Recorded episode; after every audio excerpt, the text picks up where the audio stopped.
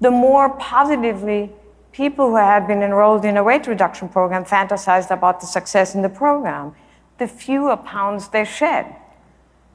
And even in the area of mental health, the more positively people fantasize about the future, the less depressed they were at the moment, but over time they got more depressed. So, what is it then with these pleasurable fantasies and daydreams about the future, these thoughts about the future, that make them a problem for physical and mental health and for effort and success? That's Dr. Gabriele Oettingen, and this is the Depression Detox Show.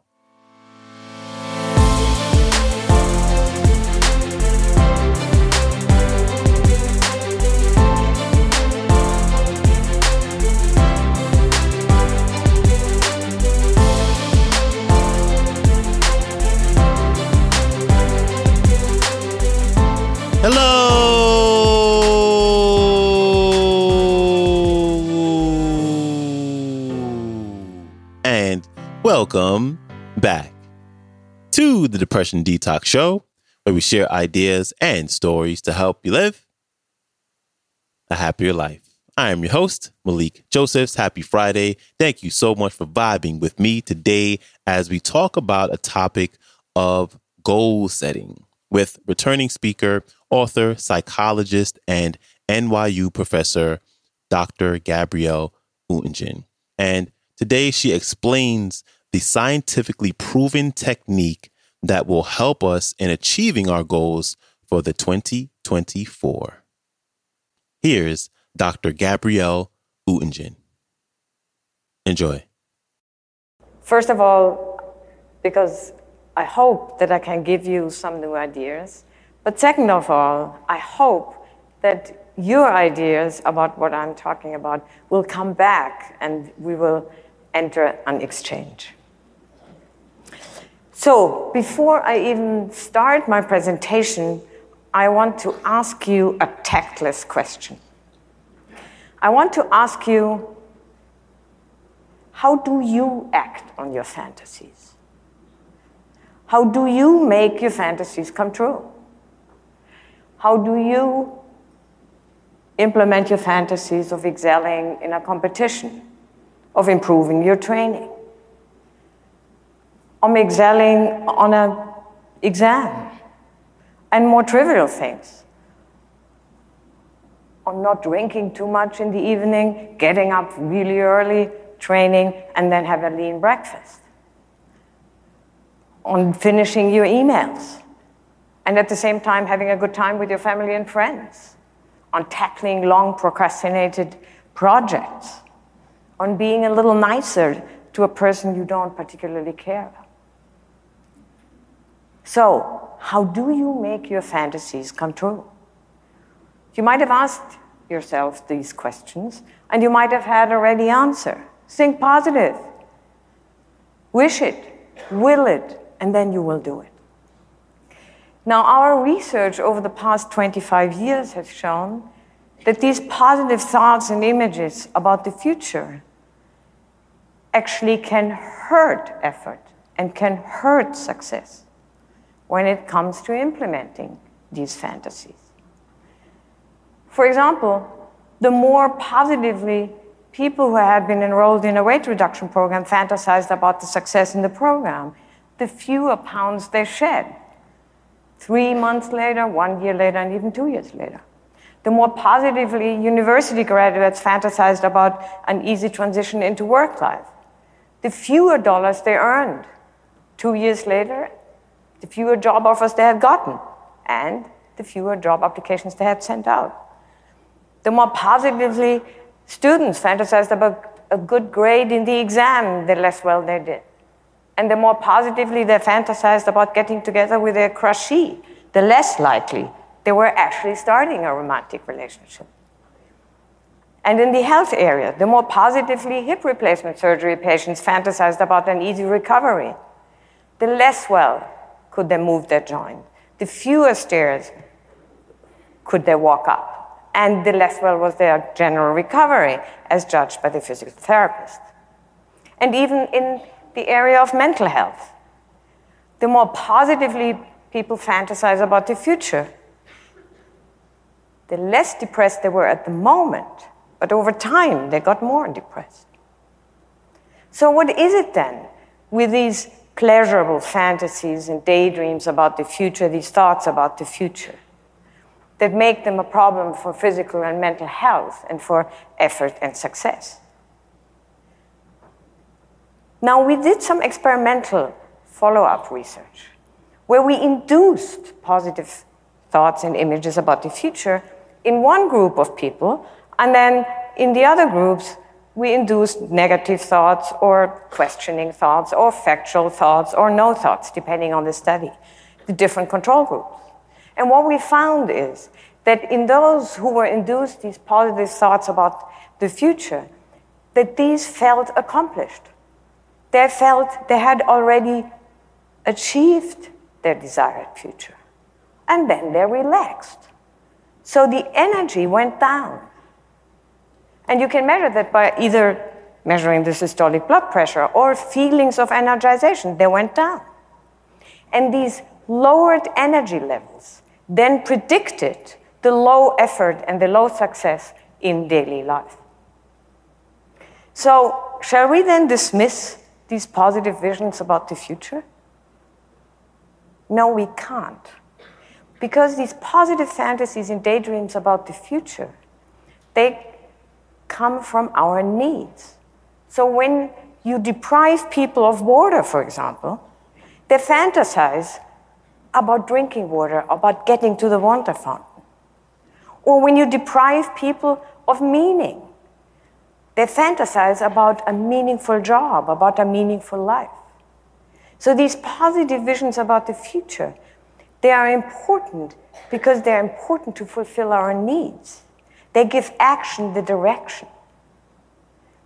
But at the same time, if we indulge in these positive thoughts about the future, then we lack the energy needed to implement these positive fantasies.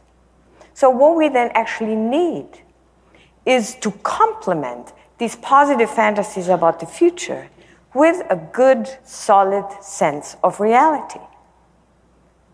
And that's what we did when we discovered the strategy of mental contrasting.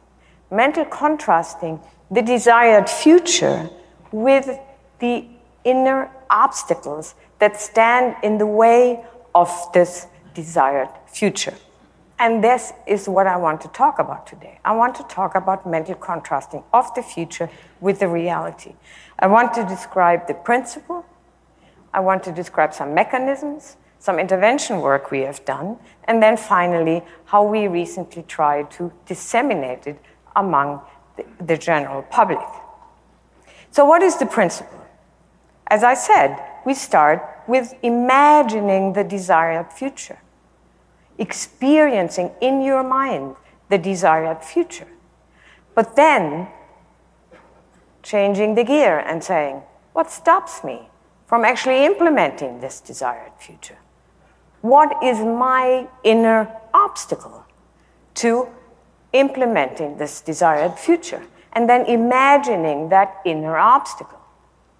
And by doing that, what happens is that you understand what is actually in my way? And if the obstacle is surmountable, then you will say, Oh, now I know what I will do, and you will be fully determined. You will love it, you will go for it. Whereas if the obstacle is either formidable so that you can't get over it, or it is just not fitting in your life at the moment, it's too costly, then you will say, okay, I need to adapt the wish, or I need to postpone wish fulfillment to a better point in time, or I let go. But I let go with good conscience. And letting go then sets the energy free for more feasible alternative projects.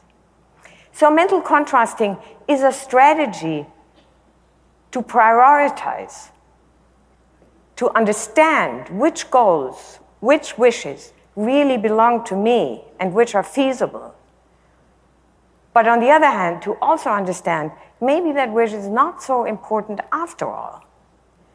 And maybe I just simply cannot reach it.